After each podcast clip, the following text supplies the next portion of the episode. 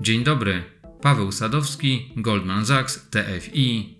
W naszych podcastach mówimy o tym, co dzieje się na rynkach finansowych i jaki ma to wpływ na inwestycje, w tym na fundusze z naszej oferty.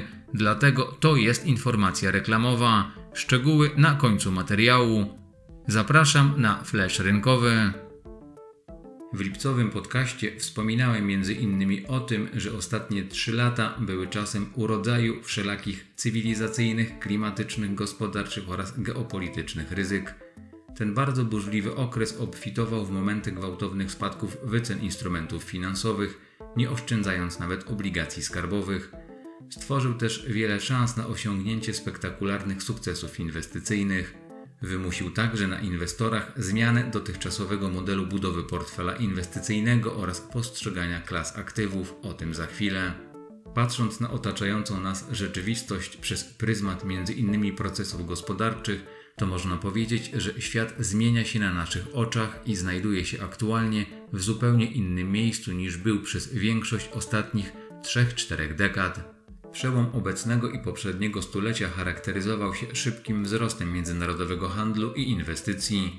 Obserwowane w ostatnim czasie wojna handlowa między USA a Chinami, pandemia COVID-19, wojna w Ukrainie i trwające napięcia geopolityczne podkreśliły ryzyko związane z nadmierną koncentracją kluczowych zasobów i zdolności produkcyjnych. Firmy oraz poszczególne państwa wkraczają w erę, w której muszą brać pod uwagę zmiany w łańcuchach dostaw, żeby ograniczyć ryzyko i chronić ekonomiczne perspektywy. Ta suma niepewności sprawia, że przyszłość będzie zupełnie inna od tego, z czym zmagaliśmy się do tej pory. Generalnie świat stanie się droższy i mniej przewidywalny i bardziej niebezpieczny. Zmiana dotychczasowego modelu funkcjonowania globalnej gospodarki będzie miała, a w zasadzie już ma wpływ na zmianę nawyków inwestycyjnych uczestników rynku. Epoka pasywnego zarządzania i brak alternatywy dla akcji dobiega końca. Wydaje się, że w tak niepewnym makroekonomicznie i geopolitycznie środowisku najbardziej skutecznym podejściem do budowy portfela jest aktywne zarządzanie i globalna dywersyfikacja. Po tym wstępie nadszedł czas na zadanie pytania, w jaki sposób przełożyć tę teoretyczną wiedzę na praktykę rynkową. Pomóc mogą w tym inwestycje alternatywne. O tym, dlaczego warto zainteresować się strategiami tego typu, mówi Radosław Sosna, dyrektor sprzedaży i budowania doświadczeń klienta Goldman Sachs TFI. Powody są zasadniczo dwa. Po pierwsze, głębsza dywersyfikacja taka, która pozwoli ograniczyć wpływ wydarzeń takich jak wyprzedaż na rynkach akcji i obligacji na wyniki całego portfela. Po drugie, szansa na znalezienie nowych źródeł atrakcyjnych stóp zwrotu lub inwestycji o wyższych rentownościach. Ponadto część inwestycji alternatywnych ma właściwości zabezpieczające portfele inwestorów przed wysoką inflacją. Dzięki umiejętnemu dodaniu takiej domieszki do portfela możemy poprawić jego stosunek zysku do ponoszonego ryzyka. Przykładem inwestycji alternatywnej, która w obecnych niespokojnych czasach wydaje się w długim terminie warta rozważenia, są na przykład surowce. Dlaczego tak uważamy? Choć najbliższa przyszłość dla bardzo zmiennego rynku towarowego stoi pod znakiem zapytania, to naszym zdaniem surowce mogą być interesującą klasą aktywów na najbliższe lata. Spodziewamy się uporczywej inflacji, która zostanie wysoka na dłużej. Za dużą część wzrostu lub spadku cen towarów i usług konsumpcyjnych odpowiadają właśnie wyceny surowców. Patrząc na sytuację z bliska, widać wiele czynników, które powinny dać towarom przestrzeń do wzrostów.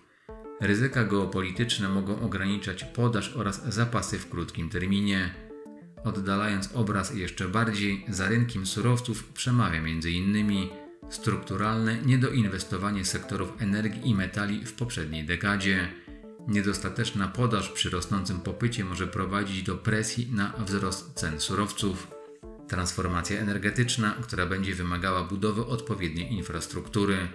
Do tego potrzebne będzie mnóstwo surowców, szczególnie metali przemysłowych, takich jak miedź. Towary mogą być dobrym zabezpieczeniem przed inflacją, ryzykiem rozwinięcia się kryzysu energetycznego i żywnościowego, a ponadto będą niezbędne do przeprowadzenia kosztownej transformacji energetycznej do której świat się zobowiązał. Te argumenty mogą wspierać tezę, że jesteśmy na początku kolejnego supercyklu surowców. Z tym wieloletnim trendem wzrostu na rynku mieliśmy do czynienia dwukrotnie w ostatnim półwieczu. Pierwszy obserwowaliśmy w latach 70. w czasie kryzysu naftowego, drugi miał miejsce na przełomie XX i XXI wieku i był napędzany szybkim wzrostem gospodarczym Chin. Kończąc temat alternatywnych inwestycji, chciałbym wrócić do podstawowych klas aktywów i zastanowić się nad możliwym scenariuszem zachowania ich cen. Wspominałem przed chwilą m.in. o tym, że świat stanie się droższy, a inflacja będzie uporczywa. Jak to się ma do procesów dezinflacyjnych, które ostatnio obserwujemy i jak to się może przełożyć na przyszłe decyzje instytucji odpowiedzialnych za kształtowanie polityki monetarnej oraz w jakiej kondycji będzie największa gospodarka świata. Hamowanie inflacji to skutek wysokich stóp procentowych. Widać to zarówno za granicą, jak i w Polsce. Dlatego część banków centralnych zdecydowała się zakończyć cykl podwyżek, a niektóre zaczęły już nawet obniżać koszt pieniądza.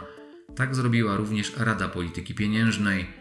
Wrześniowa decyzja, choć spodziewana, zaskoczyła skalą.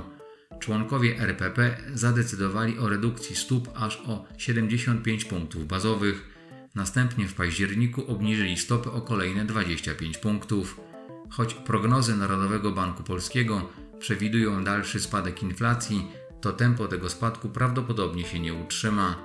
Po prostu zejście z 20% inflacji do 10% jest znacznie łatwiejsze niż z 10 do 2,5%. To oznacza, że wysoka inflacja może zostać z nami na dłużej, tak samo jak wysokie stopy procentowe. W podobnej sytuacji jest wiele innych krajów na świecie. To naturalnie ma duży wpływ na to, jak zachowują się rynki akcji i obligacji i w ślad za nimi fundusze, które na tych rynkach inwestują. Nasz scenariusz bazowy na najbliższe miesiące przewiduje brak recesji w Stanach Zjednoczonych. Z gospodarczego punktu widzenia to dobra wiadomość dla reszty świata, ale zarówno globalnie, jak i lokalnie inflacja, a wraz z nią stopy procentowe pozostaną wysokie na dłużej. Wysokie pozostaną również rentowności obligacji, więc to nadal dobry moment do budowania portfela funduszy dłużnych. Przy czym w bliskiej perspektywie bardziej atrakcyjnie wypadają te obligacje o krótkim terminie zapadalności. Ostatnie obniżki stóp procentowych NBP to dobra wiadomość dla emitentów obligacji korporacyjnych i inwestorów. Marże nadal są wysokie, ale ryzyko związane z obsługą zadłużenia jest niższe. O ile ten moment w cyklu gospodarczym sprzyja obligacjom, to w przypadku akcji sytuacja jest bardziej skomplikowana. Wciąż wysokie stopy procentowe, perspektywa recesji i ryzyka geopolityczne wiszą nad tą klasą aktywów. Amerykański rynek akcji jest drogi, ale na świecie nie brakuje okazji inwestycyjnych. Widzimy je wśród spółek wartościowych czy dywidendowych i na wybranych rynkach azjatyckich, w tym w Japonii. W tych niespokojnych czasach ciekawym uzupełnieniem portfela mogą być inwestycje alternatywne. Są mniej powiązane z tym, co dzieje się na tradycyjnych rynkach akcji i obligacji, dlatego ich domieszka w portfelu może poprawić relację zysku do ryzyka. To tyle na dzisiaj i do usłyszenia. Ten podcast przygotowało Goldman Sachs, Towarzystwo Funduszy Inwestycyjnych SA. Upowszechniamy go w celach informacyjnych, ale również reklamy lub promocji świadczonych przez nas usług. Posiadamy zezwolenie Komisji Nadzoru Finansowego na prowadzenie działalności. Podcasty tworzymy dokładając najwyższej staranności. Zawieramy w nich nasze opinie i oceny, które są wyrazem wiedzy popartej informacjami ze źródeł wewnętrznych lub zewnętrznych, uznanych przez nas za kompetentne i wiarygodne. Jednak nie gwarantujemy, że są one wyczerpujące i w pełni odzwierciedlają stan faktyczny.